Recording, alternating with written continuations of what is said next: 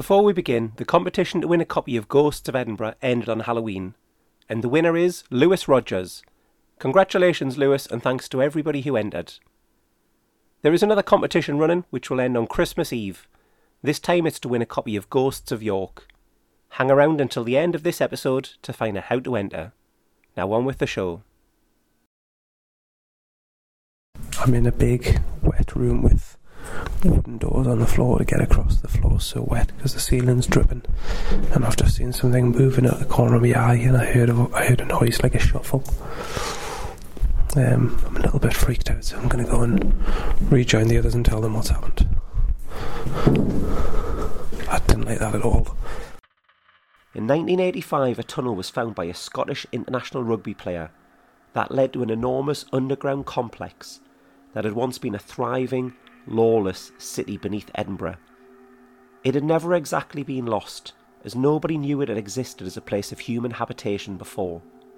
As its history was pieced together in the years and decades that followed, one thing soon became very clear. This is a very paranormally active place indeed, with one malevolent phantom in particular being very unappreciative of the visitors who come here daily on tours. I investigated this location a decade ago and encountered this foul mouthed, dangerous entity for myself in what quickly escalated into the most dangerous investigation I've ever led. Tonight, join me as we head beneath the city streets and investigate Edinburgh vaults.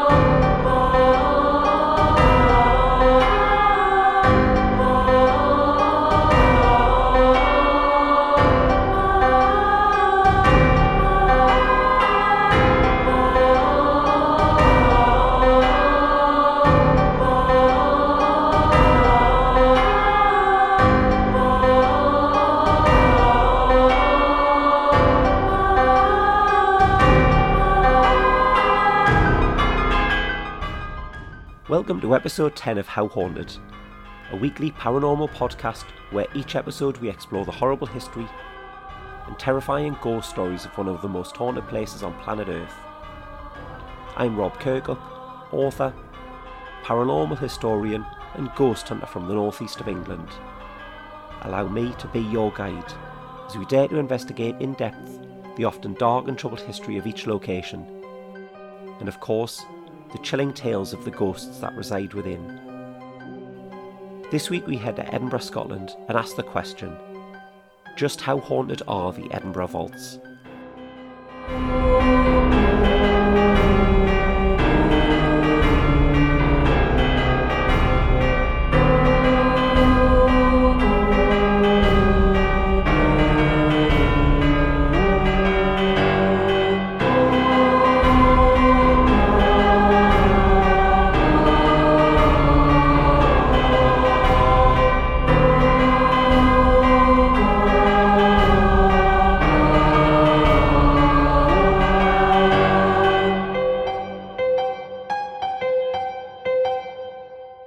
Listener discretion is advised, as each episode of How Haunted will feature gruesome tales, horrific happenings, bloody murder, and ghosts. So many ghosts. Listen on if you dare. Despite being a relatively recent chapter in Edinburgh's history, the story of the South Bridge Vaults is mysteriously sketchy. The vaults are a series of chambers formed in the 19 arches of the South Bridge which was completed in 1788. The South Bridge was built as far more than a simple crossing from the old town to Southside. It was actually Edinburgh's first purpose built shopping street. With this in mind, around 120 vaults were built beneath the surface of the South Bridge to be used as storage space for the businesses on the bridge. South Bridge officially opened for business on the 1st of March 1788, and locals avoided it initially as it was believed that the street was cursed due to an untimely death. Upon the bridge's completion, it was deemed a fitting honour that the South Bridge's eldest resident, the respected wife to a local judge, should be the first to cross this architectural marvel. Sadly, in the week leading up to her big day, she died. Alternative options were considered, but with promises made to the lady's family, it was decided that she should still be the first person to cross the bridge, even if it was in a coffin. Some locals were appalled and declared the bridge to be cursed. Such was the superstition in the day that many of the locals totally avoided the bridge, believing to cross it would bring death to themselves or a loved one. Instead, they would take the much longer and much less practical route through the deep valley of the Cowgate. However, the South Bridge would become hugely successful, and land upon the bridge was fetching more per square feet than anywhere else in Europe. The underground vaults, however, weren't thriving in the same manner, and only operated as planned for less than a decade.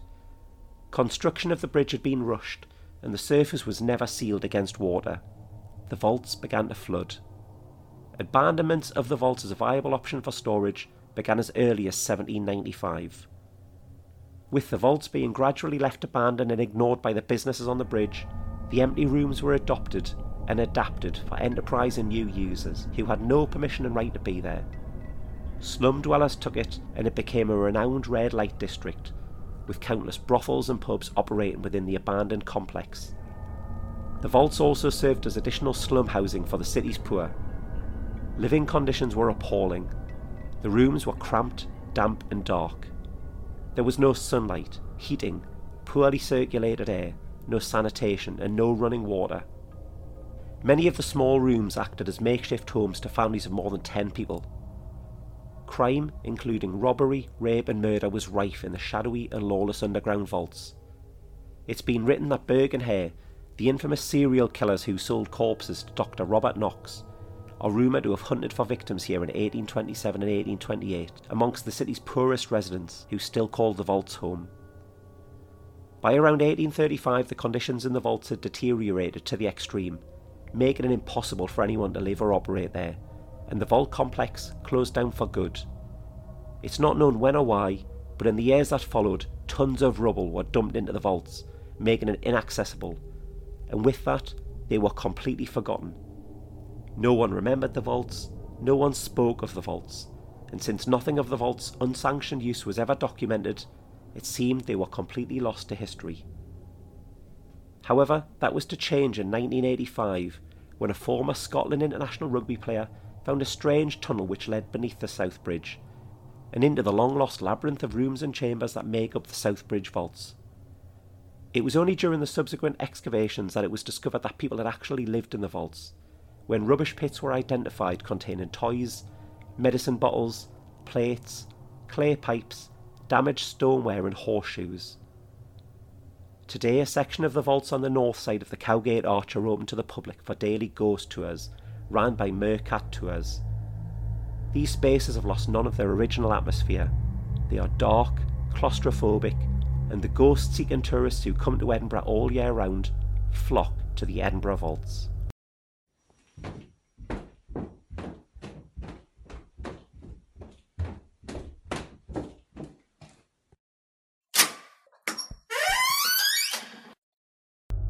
Paranormal happenings are reported so regularly that the vaults have been described by the BBC as possibly one of the most haunted places in Britain.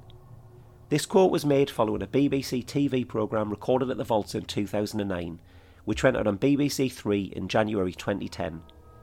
It was a one off special called Joe Swash Believes in Ghosts, with a one man ghost hunt starring the former EastEnders and winner of I'm a Celebrity Get Me Out of Here. Joe heard nothing unusual during his overnight stay in the vaults. However, inexplicable voices were captured, which were truly spectacular. One voice appeared to be that of a Catholic priest reciting the last rites. Swash himself heard nothing, but the voices continued to be heard on the recording for 20 minutes. At this point, there's a sound like children yelling, and then all voices cease. BBC sound engineer studied the EVPs and initially thought the sound may be coming from a nearby bar or nightclub.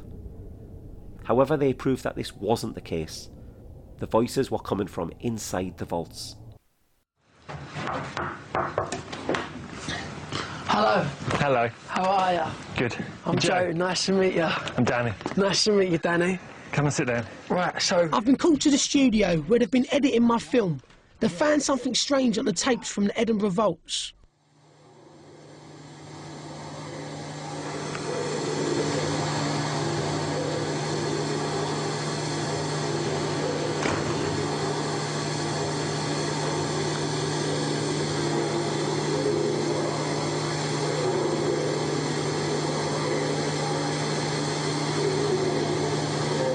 Someone talking. Did you hear that at the time? I didn't hear that when I was in. That is ridiculous. How long does that go on for? It's. It's about 15, 20 minutes. No way, what, 15, 20 minutes that Yeah. noise was coming through? Yeah, all the way through. And that's someone, that's definitely someone talking. Yeah. It sounds like it's one person. It, it sounds like someone's reading something, it's, it's like, like someone's reading a prayer or. Someone suggested it sounded a bit like Last Rites. That's made everything on my back and my hair just all stand up. Look, look, my nipples have all. what, what explanation could there be for that? When we first found out there was a club above it, Yeah. we thought, oh, that's what it is then. It'll be the club's me. It'll be someone in, in the club, like cleaners. But it's not a cleaners conversation. No. And we've actually got some of the the sound From the when, club? when the club was still. Uh, Yeah, because it was on, weren't it, for, for a couple of hours? So that's the loud. Imagine how loud that music is in the club. And I could hear that quite, you could feel that kind You can hear it over the top of the music. Exactly. So it's not physically possible for that voice that we heard to be coming from the club. That's what we all thought first of all. Like, it must be from the club, but it can't be. And it, can't be a conversation with someone else because there's no, there's no gap. No. There's no gap for a reply. It's No, just, it's- it's, just it's- rolled off uh, a monologue. Yeah. It's not um, the microphone picking up, you know, a radio signal. I mean, you're under the ground Yeah. because as well as it being on the camera that's locked off on you, mm-hmm. you can hear it less so on your microphone. So it can't be a camera fault. That's ridiculous. That's really, really freaky. It stops abruptly.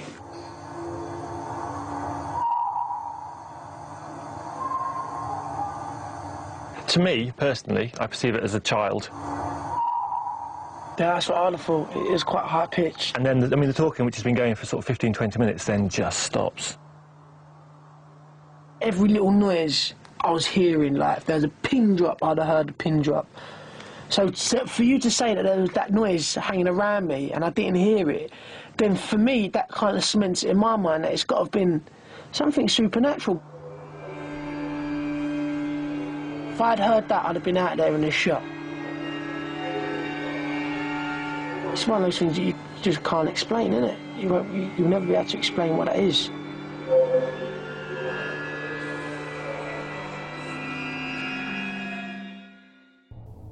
Living TV's Most Haunted feature two shows from the Southbridge Vaults, one of which was part of their Halloween 2006 Most Haunted Live, and the American ghost show Ghost Adventurers have also investigated the vaults. The paranormal occurrences here are said to take many forms, including but not restricted to cold spots, eerie lights, strange swirling mists, disembodied footsteps, the barking and crying of dogs, torches, cameras, and other electronical devices failing. There are also two resident ghosts, but you'll hear all about them next, as I will tell you all about what happened during my investigation there almost exactly a decade ago. It was one of the most incredible and terrifying investigations I've ever been part of.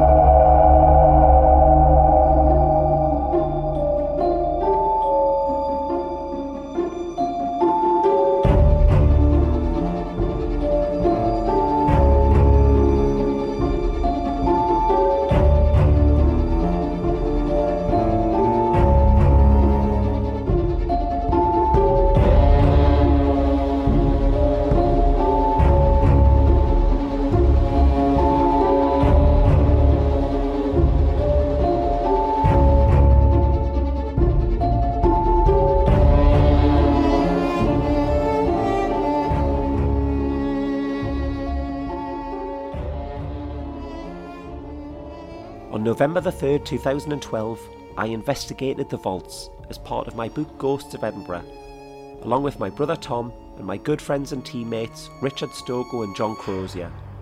I will now read an abridged section of that chapter from my book and tell you all about what happened when we headed underground at 10am on a Saturday morning. That's right, morning, to see what the vaults had to offer. There is an enhanced version of this episode available to Patreon supporters right now, which will include actual audio from the investigation. Curiosity's got a better, it? I've come to stand in the room where I saw something on my own. It's fight or flight, and initially, my uh, instinct was to, f- to flee. But now I've come back to see what's going on. I mean, ultimately, that's why I'll hold my arse up to Bonnie Scotland. If I'm going to run away when I actually do see something or feel something, then I'm probably wasting my time being here. Sarah from Mercat Tours, who operate the vaults, met us in the small office as the vaults weren't open to the public yet. She took us down into the dark vaults as she was going to light candles in the rooms for the preparation for the tours beginning at midday. As we entered the dank warren of chambers and Sarah began to light candles, flames flickered and danced, strange shadows moved on the walls. The atmosphere was tense, and the air was cold to the point where I could see my breath. Sarah didn't tell us anything of the place, and that suited us just fine. The less we knew, the better, and we didn't want ideas planted in our minds, giving us clues as to what we were supposed to expect. We wanted our experiences to be our own, and if we found out afterwards that they matched up with what Sarah and the other people working here had experienced, all the better. Sarah returned to her office upstairs to carry on with her paperwork. She left us in a room called the White Room, named for its whitewashed walls. This room meant nothing to the others, but this was a room that I'd heard of, and it's gained an infamous reputation as being the most haunted room here, in the vaults. I decided to keep this to myself. It was eerily quiet. The only noise was a constant rustle of a Marks and Spencer's carrier bag that John clutched in his right hand. He'd brought an apple, some chocolate, a can of pop, and a big heavy hardback novel. I would have asked why he brought a book along on a ghost hunt, and when he was thinking there might be time for him to sit down and read a chapter or two. However, knowing John as long as I have now, this is simply the kind of thing he does. We only had two hours. Time was at a premium, so I suggested that we begin our investigation in the White Room and then reassess our position after 15 minutes. Everyone agreed, and John, who by now had pretty much made the role of asker outer his own, began to do his thing. John asked for proof that we weren't alone, but we heard and we saw nothing. John said he did find the room quite oppressive, but the other three of us all felt fine. 10:15 a.m. came far too soon, and we moved on. We split into two groups. John went with Rich and Tom joined me. Rich and John walked off to the far end of the vaults, while Tom and I left the White Room, turned left, and stopped at two vaulted rooms nearby. I went into a room with rubble on the floor, a dim light on the wall, and six small alcoves at the back of the room. Tom was opposite me in a room with a really low ceiling, and with him being six foot three, it was impossible for him to stand up straight. We stood quietly for five minutes, listening out for anything out of the ordinary. We couldn't hear Rich and John, but we could hear an irregular clicking noise that seemed to be coming from further down the corridor. We listened to it for a few minutes and it continued, so we went to check it out. We found ourselves in a large room which opened up above us, to a room twice the height of the rooms we'd been in up until now. It was clear what the sound was that we'd heard. It was the drip, drip, drip of water coming from the ceiling above. The room was so damp that stalactites had formed, and the water was running down them and dripping onto the floor below. With the dripping noise accounted for, we returned to the two much smaller rooms. If there's someone here with us, let us know, I said quietly as Tom and I stood still in our respective rooms. Touch one of us. Show yourself. Say something. Come on, we know you're here, so why not just show us what you're capable of? I challenged. We waited in silence for five minutes. I heard and saw nothing, but I could feel the energy in the vaults changing, as if there was something going to happen. However, it wasn't going to happen just yet. We made our way through the huge open room and treaded carefully across the boggy floor. We found Rich and John in a corridor just beyond. it appeared they'd had as little success as us. As we discussed our next move, I took a few photos, and in the first photo, I was surprised to see a huge ball of light right in front of me in the image. You can see this image yourself over on the Instagram at How Haunted Pod. I'm not usually impressed by orbs, and that's a statement that may not go down too well with some of my fellow ghost hunters who believe that orbs are a form of manifestation of spirit. In my experience, are almost always insects, dust, or precipitation hanging in the air. However, it was difficult to tell exactly what this was as it appeared so large and so bright compared to the smaller orbs, which are clearly dust. As we gathered around my camera to try and establish if this was something or nothing, there was a metallic noise right next to us where we were stood. It sounded like something bouncing off the wall. Was something just thrown at us? Rich asked the question I had been about to ask. It could have been. Stone thrown is one of the more commonly reported happenings down here, it could have just as easily have been something fallen from the ceiling and hitting the ground. I had a look around and found a nail on the ground behind where Rich was stood. Could this have been the object that had made the noise? We had no way to know for sure, but we tried to ignore it for now and move on. We moved into a large room which was even wetter than the room in which Tom and I had heard the dripping earlier. It was so wet that planks of wood had been laid out on the floor from one door to the other, making it possible to pass through the room without sinking into the muddy ground. We used up a further 10 minutes in this room and then moved into another large room which had a peculiar gate in one corner. As the guys made attempts to communicate with the phantoms that lurk here, I went off myself to explore what was behind the big heavy gate. The creaking of the gate was deafening, as if it hadn't been moved in years. I shut it behind me and walked into a narrow corridor, which was so dark I was unable to see my hand in front of my face. I took my head torch from my pocket and slipped the elasticated strap around my head. I clicked it on, and the bright light ran off ahead of me, flooding the corridor. There was a wooden door at the far end.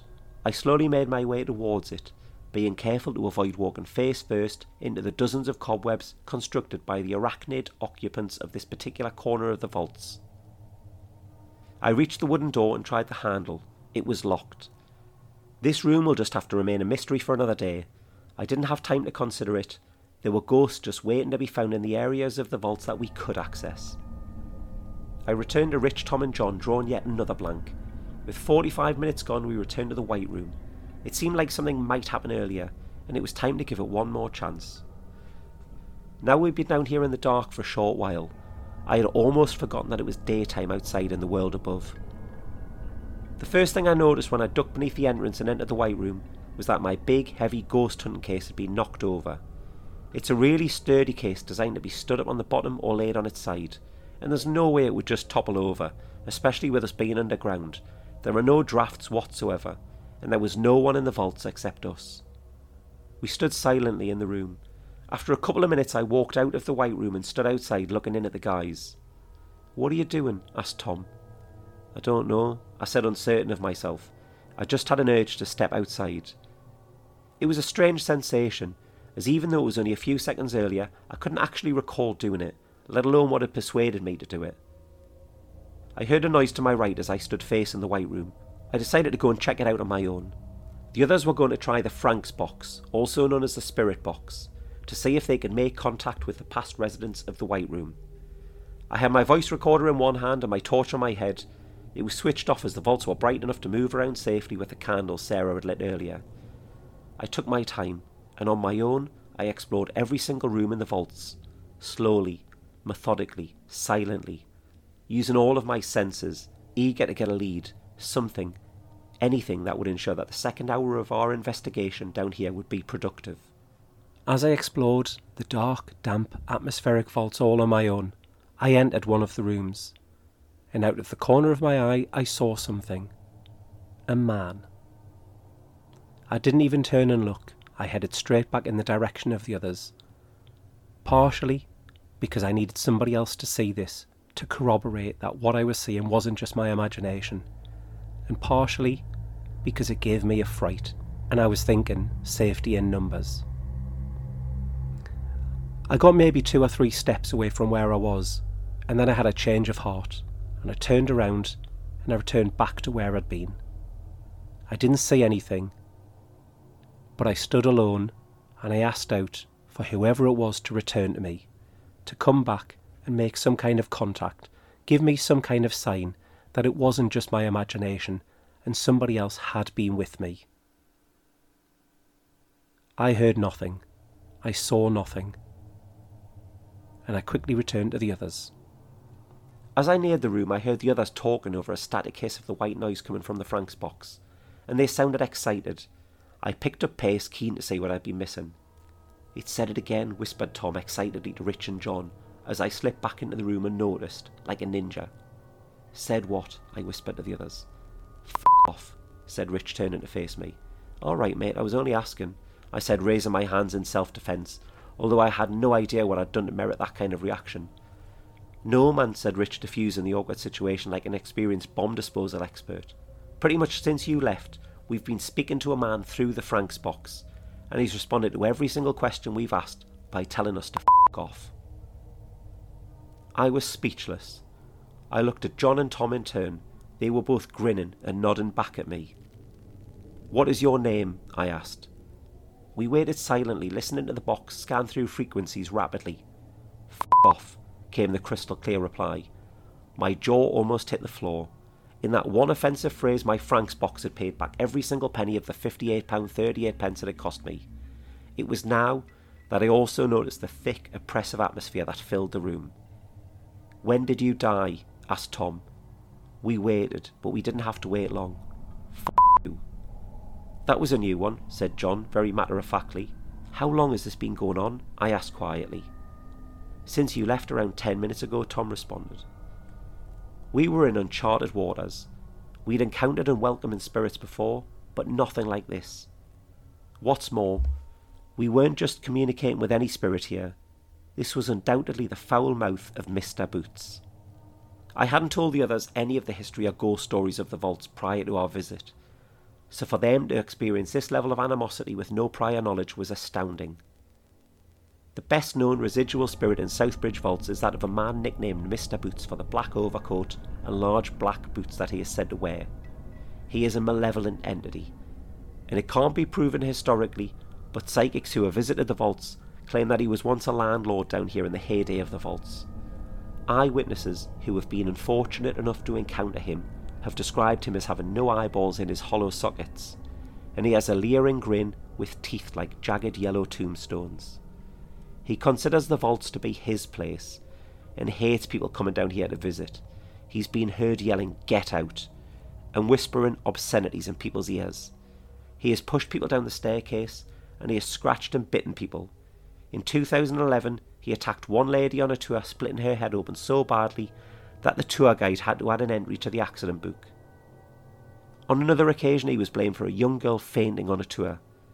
Eyewitnesses claimed that a smoky presence appeared behind the girl and lunged into her body, causing her to faint and fall over. One couple alleged that the girl took on the features of a morbid, bearded man as she collapsed. Having researched the vaults thoroughly, I knew that this particularly nasty phantom is capable of far more than just swearing at us, so we had a difficult decision to make. Stay here and attempt to provoke him into doing more than telling us to f off, or walk away from probably one of the most convincing paranormal experiences any of us have ever had. It was a decision we didn't have to make. Mr. Boots made it for us. I decided to ask a few more questions and see what responses we got in return, then weigh it up. Can you do anything else? Can you show yourself or touch one of us? If you do this, we'll leave. F off, came the almost immediate reply. We're not going anywhere, I dared to challenge. We're going to stay here until you make us leave, I said firmly. F off, he said again. No, you f off, I replied angrily. You're not capable of doing anything more than swear at us. We've had enough of it, and we all know you're not powerful enough to do anything more. Was I pushing my luck? Only one way to find out. This time we got a different response, and I knew immediately that I'd made a mistake. I'd gone too far. Did he just say witch? asked Tom, confused. No, I said solemnly. He said watch. Watch? That's a bit strange, mumbled Tom. The three of them didn't seem too concerned. But I was concerned. It sounded like Mr. Boots had just accepted my challenge, and we would have to be on guard for the next 45 minutes until we could leave the vault that we were now locked in. What do you mean? Tom asked. But this time he got no response, and I didn't expect him to. The atmosphere in the room had lifted. He tried again and again and again, but heard nothing in reply. Let's move on, suggested John. Whatever was here has stopped talking to us, and we've only got 40 minutes left. We left the White Room and headed left. We followed the main path through the vaults and found ourselves a few minutes later in the really damp room. Did you see that? I said, stopping suddenly. No one had seen anything. When we entered the room, I was bringing up the rear. I was immediately drawn to my left, where I had this overwhelming feeling of being watched. I looked over to the left to a really damp corner of the room and saw what appeared to be a tall, shadowy figure standing perfectly still. I looked towards the other to see if they had seen it. They were still walking ahead, so can't have done. When I looked back, there was nothing there. Since no one else had seen anything, I had to think twice about even telling them, in case they thought I was overreacting or imagining things. But I've been in this game too long to be prone to flights of fancy. So I told them anyway, it's what we do. If you think you've heard, seen, or felt something, no matter how outlandish it may sound, we always speak up. They didn't ridicule me, but since no one could corroborate what I thought I'd seen, I'm going to assume it was my imagination. We spent some time in this room trying to stir up some activity, but it fell flat, and our ten minutes passed by without anything of note occurring. We had a little under 30 minutes left, so we agreed to stay together and carry out one last vigil in the hope of going out of the vaults with a bang. We were passing through the large room with a metal gate in the corner when Rich stopped ahead of me and exclaimed, Whoa! And at the same time, Tom said, Did you see that? John said he had, but I was in the dark. I had no idea what had happened. Rich had seen an object whiz past him at speed and crash against the stone wall ahead. Tom had seen the same thing. We tried to establish if one of us could have done it by accident. There were loose stones on the ground, so I suggested I may have kicked it as I'd walked, and it might have passed Rich and hit the wall. I tried to recreate this, but the only way I could do it was by having a proper swing and kick at a stone, not just by walking normally. As we discussed possibilities, there was a loud noise like a stone striking a wall hard. All four of us heard it clearly, and it made Tom jump and involuntarily swear as it hit the wall near to where he was stood. None of us were moving at the time, so there was no way one of us could have accidentally kicked or knocked a stone. Perhaps this is what Mr. Boots had meant when he'd said watch, although I decided to keep this suggestion to myself. Although with stones being thrown, there was another possibility. The other ghost resident of the vaults is that of a young boy called Jack. He is a mischievous, playful spirit who has been seen in full bodied form wearing a blue jacket. He tugs on people's hands. Some people have even said they felt him hold their hand. He throws stones around for fun. No one knows how he died, but it's believed he vanished in 1810 at the age of six, and his disappearance was never solved, causing him to remain here. He may be linked to Mr. Boots, and it's been suggested that Mr. Boots may have even been his murderer. During one of the vault tours, a lady claimed that he appeared to her and said, Please go, he's coming back, please go. As we talked, we heard a laugh in the room with us. It may have been a shriek. But since we were talking at the time, it was difficult to establish exactly what the sound was. Even listening back to the recording, the noise is there, but it's impossible to understand with us talking. We had 15 minutes left and had to decide whether to stay here and see if anything else would happen or return to the White Room. We decided to stay where we were but John and I had left our bags in the White Room, and I wanted my big box of tricks in case I needed to set an experiment up in a hurry. I offered to return to the White Room alone and leave the other three in this room to keep the communication up with whoever was with us. I was back within a minute, and I quietly set the paracorder 667 up on a shelf. This device would light up and make a sound should a spirit touch it, but it was also pumping out electromagnetic fields, which it said can help to give a spirit additional energy. We asked for anyone with us to give us a sign that we weren't alone, and another stone was thrown. It whizzed past my head, literally no more than a few inches from the side of my face, and clattered off the metal gate in the far corner. Can you do that again for us, please? A candle in the corner of the room began to flicker wildly, then grew really large, then shrank away to almost nothing, a mere pinprick of light, before returning to normal. Can you throw something at us? Another stone hit the wall close to us. We continued for a few more minutes, but nothing happened, and our time had run out much too soon. It was time to bring our investigation to a close after a truly eventful two hours. We made our way up to the office and thanked Sarah for her time. She asked who it had gone and we chatted for a few minutes. She told us they often hear footsteps down there, and they regularly have stones thrown. She added recently that a tour guide named Alex was down in the vaults alone, and he said to himself, I'm the only one down here, and a voice behind him said, I'm here. She said she won't go down into the vaults alone, so was glad that we were there so she could go and light the candles. Otherwise, she'd have had to wait for another member of staff to come into work and accompany her underground. Just after midday, we emerged out into the bright sunshine, which took a few moments to tolerate after being underground for the last two hours.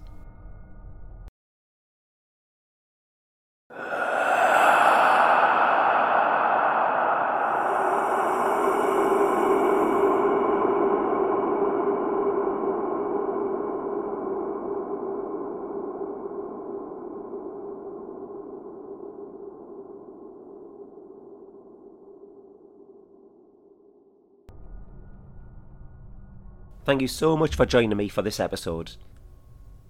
You can follow How Haunted on Twitter at, at HowHauntedPod or over on Instagram at HowHauntedPod, where you'll see photos galore relating to the Edinburgh Vaults. If you want to get in touch, you can do so by visiting the website www.how-haunted.com or you can email me directly at rob at how-haunted.com. Feedback, location suggestions and your own experiences are all more than welcome. Feel free to ask me any questions you like and I'll answer them all in a dedicated Q&A podcast episode. If you'd like to support the show and get early access to episodes, you can join the Patreon for less than the price of a pint. You'll also get exclusive episodes where you can join me on an actual paranormal investigation and hear the audio as it happened. If you aren't a fan of Patreon, or perhaps would prefer to make a one off donation to the podcast, why not buy me a coffee? All the information on how you can support How Haunted is on the podcast description and on the website. If you've enjoyed this episode, if enjoy is the right word, then please subscribe and review the podcast on your podcast provider of choice. I have a brand new competition starting where you can win a copy of the book Ghosts of York. If you'd like to enter, it's incredibly easy to do. All you need to do is follow me on Twitter and or Instagram.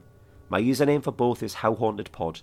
You'll get one entry for each, so you can enter twice by following on both. The competition will end on Christmas Eve 2022 and the winner will be announced on Twitter in the first podcast episode after the closing date. Next time out, we'll head to the other side of the world, where we'll go to Australia and take a look at a former psychiatric hospital which first opened to patients in 1867. Some of the world's most controversial psychiatric procedures were conducted here on patients as young as 12 in an attempt to treat misunderstood mental illnesses. This included lobotomies and electroshock therapy. It only closed as an asylum in 1993. During its 126 years of operation, over 13,000 inmates, patients, and staff members are said to have died at the asylum. Today, there are countless reports of apparitions, disembodied sounds including screaming and crying, visitors experiencing nausea, fainting, being pushed, bitten, and scratched, could this be the single most haunted location in all of Australia? Let's find out together next week when we head down under and take a look at the Aradale Lunatic Asylum. Thank you so much for accompanying me for our paranormal adventures once again. Stay safe and join me next time when we will once again ask the question How haunted?